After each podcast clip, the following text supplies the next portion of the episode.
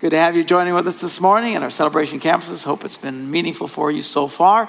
We are taking a look at the Apostles' Creed, what we just uh, recited together, uh, part of our worship experience, and going over uh, the various points that are said there and uh, why we believe what we believe. Now, at Celebration Church, we've always stressed there's a difference between what we believe and what we think.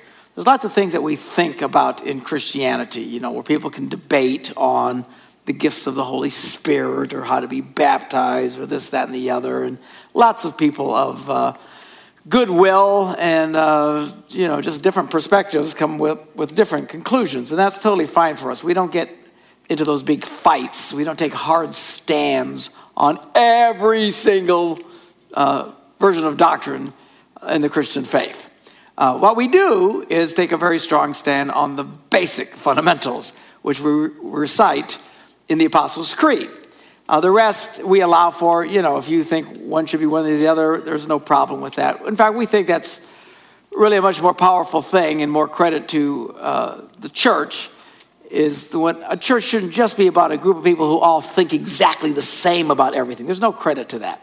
Well, the great credit is when you get a bunch of people together who don't agree about everything, who don't all look the same, don't all sound the same, don't all vote the same. And, but yet we get together and we truly love each other and respect each other and worship God together. This, we believe, brings glory to God. But anyway, anyone who asks us, what do we believe at Celebration Church, we pretty much wrap it up with this creed. Most of it is laid out right here. Uh, our text for this study is in 2 Peter, the first chapter where Peter writes, So I will always remind you of these things, even though you know them and are firmly established in the truth you now have. So, Peter, writing to the Christian church, said, Look, I know you know this stuff already, but we're going to go over it again. And it's important, oftentimes, to go back and revisit the fundamental truths of the Christian faith. Certainly in a church like ours that is continuing to grow, you got people at varying degrees in different places in their faith. Some, some of you have uh, been very devout Christians for many, many, many years. You know this like the back of your hand. Some of you could preach it better than me. and then, then you got others who this is all relatively new. And some of you it's very, very new. And you're just, wow, all you know is that you know God, but you don't really know much about it, which is really one of the wonderful, fabulous things about the Christian faith that makes us different than every other version of faith. You see, every other religion in the world, it is imperative that you must learn everything about the faith or as much as you can about it the disciplines, the prayers, the rituals. You've got to go through all these things and practice them for some time, all in a hope that you might be able to touch God. That is why they do what they do. Christianity is true Christianity is exactly the opposite. True Christianity is you encounter God in your life. You really get to experience God. When we talk about knowing Jesus, it's not just about knowing him in your head. You actually experientially experience Christ in your life. It's quite energizing, quite life changing. That's where you get phrases like, you know, once I was blind, but now I see. I was lost, but now I'm found. You know, all these phrases that we use in Christianity, true Christianity and there's a difference between ritualistic Christianity and true Christianity. Uh, and true Christianity is about really knowing God in your life and experiencing Him. It's not about just going through rituals and hope that you get all the right stamps in your passport so you can get into heaven. That's not how this works. Anyway, you start out by knowing God and experiencing God, and you don't know jack squat. It's the opposite, see? In other words, you got to know all this stuff first. Then, as a result of knowing God, now we teach you and we explain things to you and show, oh, oh, oh, oh, and you grow even more in your faith. So it's not like you have to know this stuff before you can experience Christ in your life. You can experience Christ in your life today. We all experience Him immediately when we come to Him in faith, and maybe don't know a whole lot about anything.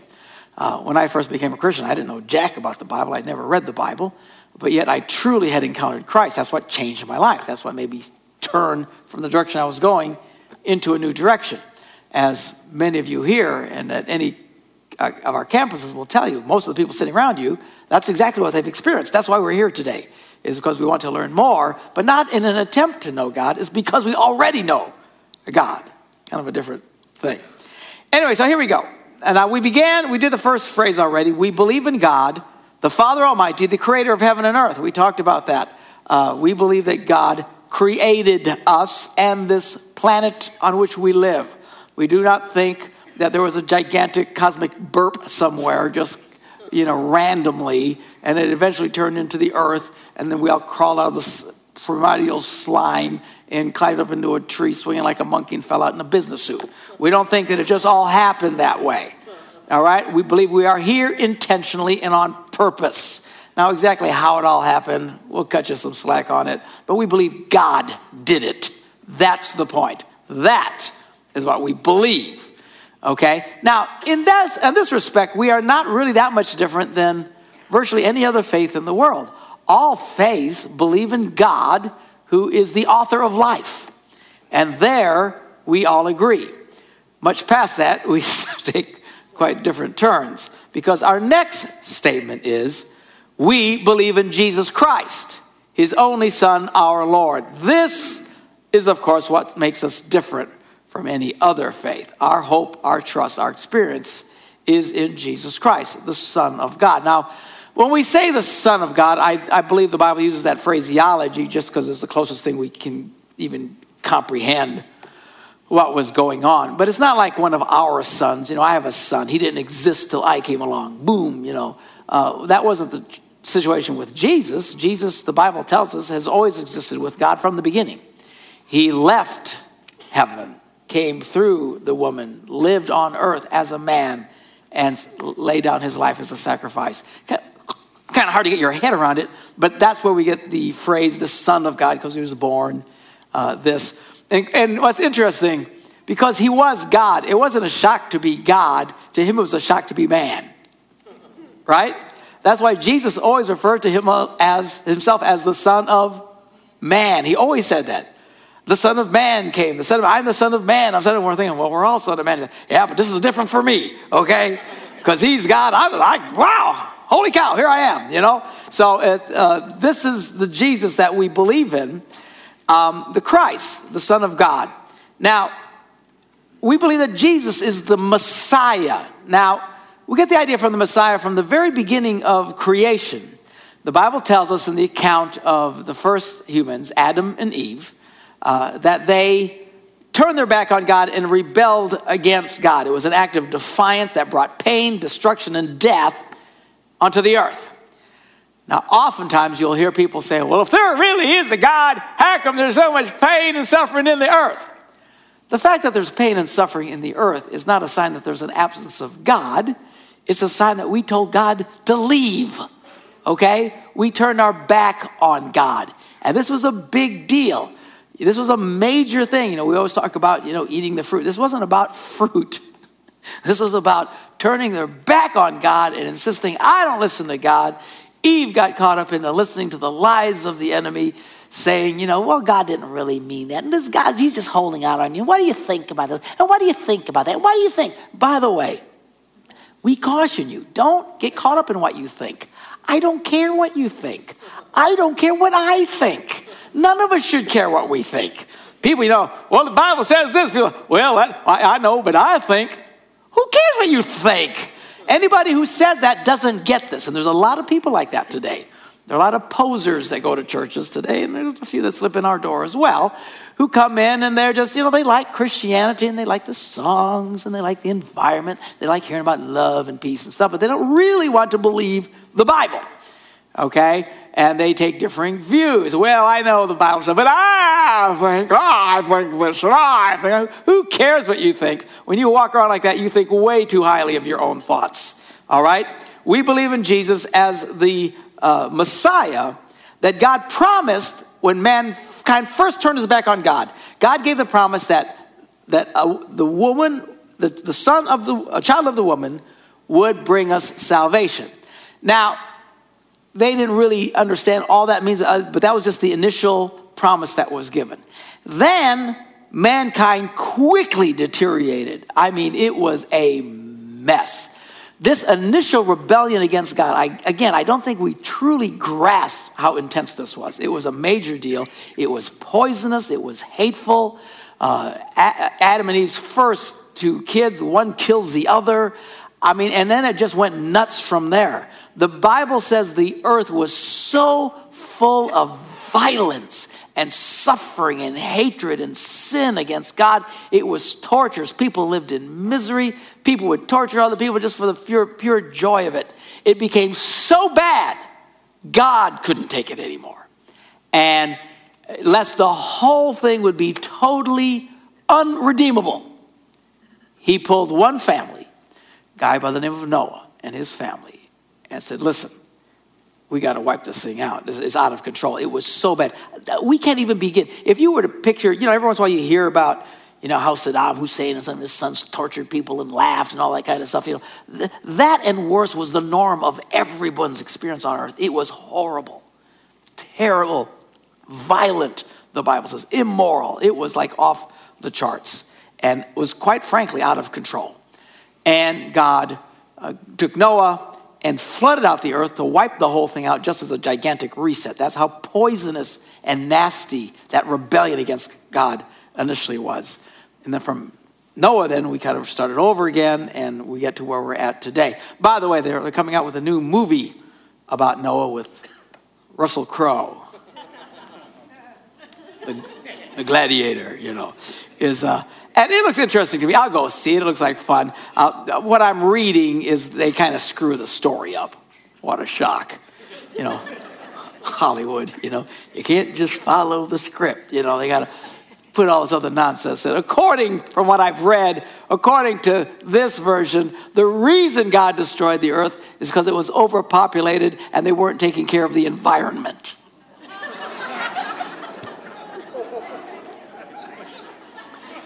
Talking about a bunch of new age nonsense. I promise you, God did not flood the earth because people were mixing their aluminum cans with newspapers. Folly ignorant, you know.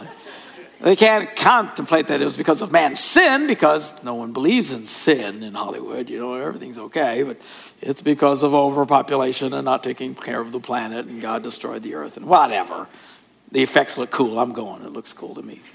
So, but anyway, so then he has to start over again. I mean, it was that bad. Again, I don't think we get a clue about how nasty it was. This initial rebellion against God was extremely poisonous. From our viewpoint, it's hard to relate to, but it got so bad. So he wipes the whole thing out, starts over again with Noah, still a descendant of Adam, so we're still part of this deal. And, and God starts to reveal more and more of who he is at this point they'd fallen so way, far away from God, they're starting over again. And he starts to reveal himself to them, and he picks Abraham and Isaac and Jacob and the Jewish people and uh, people unto himself. That's where we get Moses and stuff like that. And we start to learn more and more about this Messiah, the promise of this one that would come and redeem us to fix this problem. See, we have a problem between us and God.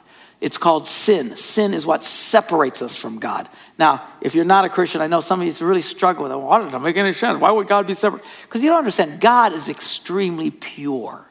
We are so impure. It's like it totally grosses God out. It's like it, we just reek to God. You know, we've got a serious reek problem. Now, we don't notice it because we're used to our own reekiness. It's like someone who hasn't taken a bath in four years, you know, they get pretty comfortable with their aroma. I don't see anything wrong with this, you know. You know, so we don't notice it, but I promise the God, like, oh man, it's like it separates us from God and we can't connect with God. And that's why he sends this Messiah to set it straight. The Bible says, though your sins are like scarlet, they shall be white as snow. Jesus Christ would become the Lamb of God who would lay down his life for the sins of mankind. And through his blood, he said, it doesn't make any sense. Who could understand any of this? I'm just telling you, that's why he died, to set things right. So we don't reek anymore. Eureka, we've been reek free. Hallelujah. And now we, we communicate with God. So we start learning more and more about this Messiah. You know, Moses referred to him as a prophet that would come, you know, and, uh, you know, uh, David talks about him. It wasn't until we get to Isaiah where we start to really get a clear picture. And he says, A virgin will conceive and bring forth a child, and his name shall be called Emmanuel.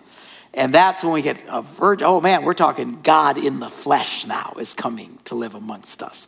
So all this is set up, and they're waiting. They're waiting. They're waiting for the hope of this Messiah. Now, this hope of a Messiah is very deeply ingrained into the DNA of the human experience.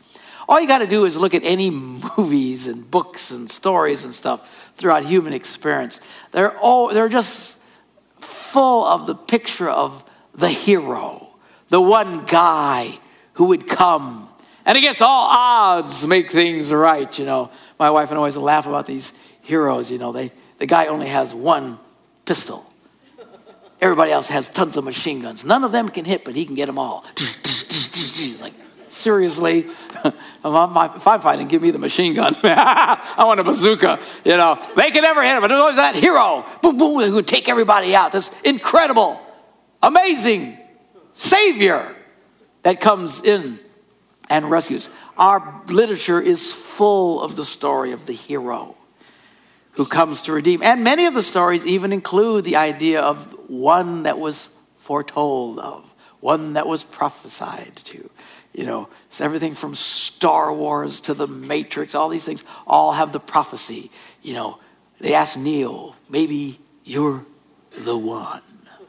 You know, everybody everybody's this is the one that the prophet spoke of. What is that? That is something that is hardwired into our existence and our human experience that from the beginning we were promised there would be one that would come and set this thing straight. And the good news is we know who that one is now. His name is Jesus. And he's the one who came to set things right between us and God. Okay? As Christians, we believe that Jesus was the Messiah. The life he lived was like no other life in the history of mankind. What Jesus did, said, and experienced in just three years, this is stunning, changed the course of human nature, uh, uh, uh, of, of, of humankind. And there's no one that even claims to have done what he did. There's not, Mohammed doesn't claim, nobody, nobody claims to do what Jesus did. If you, seriously, if you're, if you're not a Christian, you really owe it to yourself. You know, pick up a Bible, look at one of the Gospels and read what Jesus did. Well, you can take a shortcut. There's a movie coming out now. the Son of Man, right? I'll see if they screw that up. But I think they did it. From what I'm reading, they, they got that one pretty accurate. And you start hearing what he said, not just what he said, what he claimed, and what he did. This stuff wasn't done in a closet. It wasn't like, you know, like three people in the backyard, you know, saw him do stuff. There were thousands of people who saw this. And many of them, they were the ones who healed. Many people who experienced these miracles firsthand and went from one person to another. This is, I mean, the evidence to this is stunning to what he did. Now, lots of people try and explain away how he did it. You know, so some people, again, remember what I said uh, on the first thing. Unbelievers don't have a problem with miracles and stuff. They got a problem with God. They don't have a problem with supernatural things. If an alien does it, that makes perfect sense to them. Okay, they don't have a problem with that. You know, it's just God they can't stand. So we got people, you know, that, well, the reason we believe Jesus did so many miracles is because we know that when Herod was trying to kill the Christ child, they ran and they hid in Egypt. That's what the Bible says. Well, people theorize that, that in Egypt, he learned from the magicians in Egypt. You know, and it was because of the magic that he learned there that he was able to perform them. See, they don't even dispute the miracles. They just, it can't be God.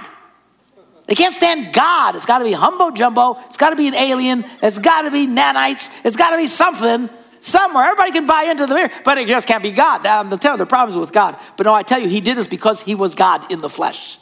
And what he did is stunning. No one has done what he has done. Okay? Uh, there are people who will concede that, well, you know, Jesus was uh, a remarkable man. No, he's way more than a remarkable man. Others, well, he was a historical figure that had a dramatic impact on world history. The reason he had a dramatic impact on world history is because of who he was and who he is. And because people's lives were changed. Three years. We're not talking a guy who chanted and meditated and spent 40, 50 years coming up with some new religion in three years changed the course of mankind's history. And millions of people's lives, hundreds of millions of lives throughout the last 2,000 years have been dramatically changed because we experienced God first, not because we're trying to find God through the Christian, you know, philosophy. This isn't about philosophy, it's about experiencing God in your life. That's what sets us all apart dramatically. That's what most of the people sitting around you have already experienced. That's why we're here today, celebrating this incredible experience. Okay? Those of us who have heard the message and been changed by his power, Jesus is not just a remarkable man. In him we find the power of God because we believe that he was, in fact, God in the flesh living amongst us. Uh, it goes on in the creed, the next phrase talking about Jesus says, who, who for us and for our salvation was conceived by the Holy Spirit and born of the Virgin Mary. So we're not talking just a good man, we're talking God in the flesh, something, a, a, a human that unlike anyone else that has ever existed. Now, when we say, as part of our creed, that we believe in Jesus, it means that we cling to him, we trust in him, and we rely on him for everything. To us, the words of Jesus are the words of God. We don't view Jesus' teaching as some advanced philosophy of the last 2,000 years or some out of date philosophy that needs to be updated in uh, today's modern view. We don't consider his instructions as mere suggestions to a better life. And we don't take his directions as some kind of smorgasbord that we pick and choose from, embracing the ones we like, rejecting the ones that we don't. I mentioned already people who say, well, you know, I like this about Christianity, but I don't really care about that. You know, I don't know if I agree. And they do this as if this shows them as being intellectually superior, when in fact it shows them being a nitwit, you know. Well, I, I, I, believe some things, but not everything. Because I think, I think, again, the eh, self awareness that people have, people really think way highly of themselves than they ought. I don't put my trust into what you think or what I think. I don't care what I think. I go to the teachings of Jesus to find out what is right and wrong. Example, Jesus said that committing adultery is wrong. There are people who say, well, well yeah, but I, I think it's okay because we love each other. We fell in love. And I think it's okay. Again, who cares what you think? You don't get to make this up. True Christianity, when we get up and we say we believe in Jesus Christ, the Son of God, what we're saying is we identify totally and completely with Him and what He taught, and we don't care 10 cents about we, what we think or anybody else thinks. We care about what he thinks. That is our uh, foundation. All right? Then, the next phrase in the creed that he suffered under Pontius Pilate, was crucified, died, and was buried. Why is Pontius Pilate mentioned? Pontius Pilate, really, for all practical purposes, is an insignificant uh, uh, person in history. Why would the creed, talking about the Father, Son, Holy Spirit, all the things of Christian mentioned, and Pontius Pilate? Okay? I mean, it doesn't even mention Mary by name or anybody else. But Pontius Pilate, we mention by name. The reason for that is to make a statement of historical fact that the early Christians thought we need to put in here that this stuff actually happened. Pontius Pilate was the Roman magistrate that ordered the crucifixion of Jesus. It is a fact beyond dispute that Jesus lived, was arrested, and ordered by the magistrate of Rome to be crucified. It is an absolute, solid historical fact. Now, you can debate whether or not he was the Son of God, believe it or choose to reject it. it is up to you. But the fact that Jesus lived amongst us and was arrested and crucified, all of it is a historical fact. It happened during the time of Pontius Pilate. Now, when you read the Gospels, uh, we read that Pontius Pilate was a, uh, you know, an unwilling participant in, uh, in the crucifixion. I don't think he wasn't because he was a good guy or anything. I just don't think he cared and didn't want to be bothered. quite frankly. That's why they sent him off to Herod. You, you check him out or somebody else. And they said, Well, we want you to crucify him. Why? He hadn't done anything wrong. What do I care about your stupid traditions? So finally he says, Okay, all right, kill him. What do I care? And then he washes his hand up and says, You know, this is all on you cats. And uh, so now there's been, ever since then, a fair amount of debate. At times it just really, you'll see it in our uh, culture today this debate roaring about who killed Jesus. Was it the Jews or was it the Romans?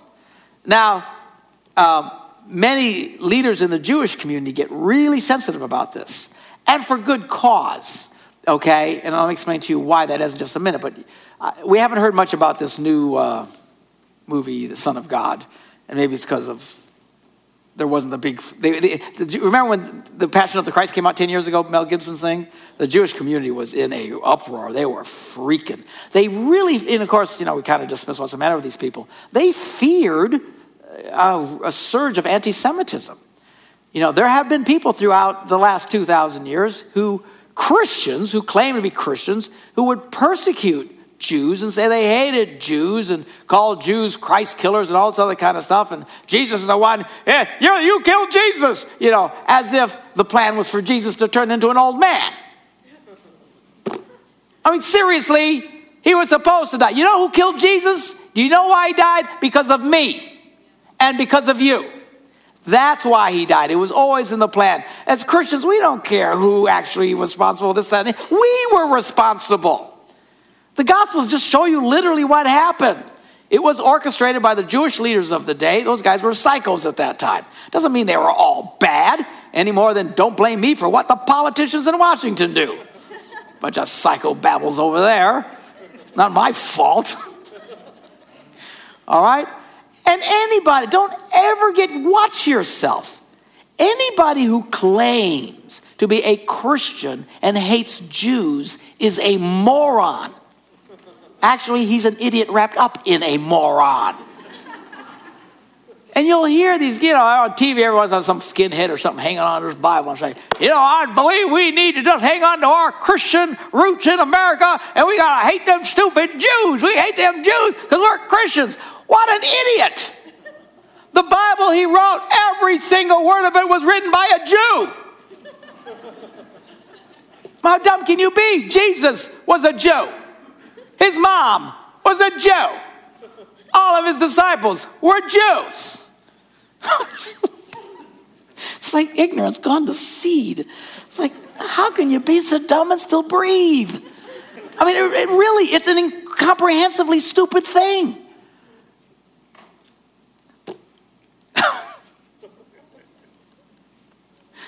it's like, you know, hanging on to a book of some, you know, black leader and you know, Martin Luther King, and I love this book and I hate black people. What? Uh, uh, it's craziness. It doesn't make any sense. All right? So, you know, we don't get into this who killed Jesus, you know, as if by killing Jesus they ruined God's plan. That's the way they talk. The plan was for him always to die. That was it. And he said it and he told his disciples, I am going to die. We're going to Jerusalem. They're going to arrest me. They're going to crucify me. And they're going to kill me.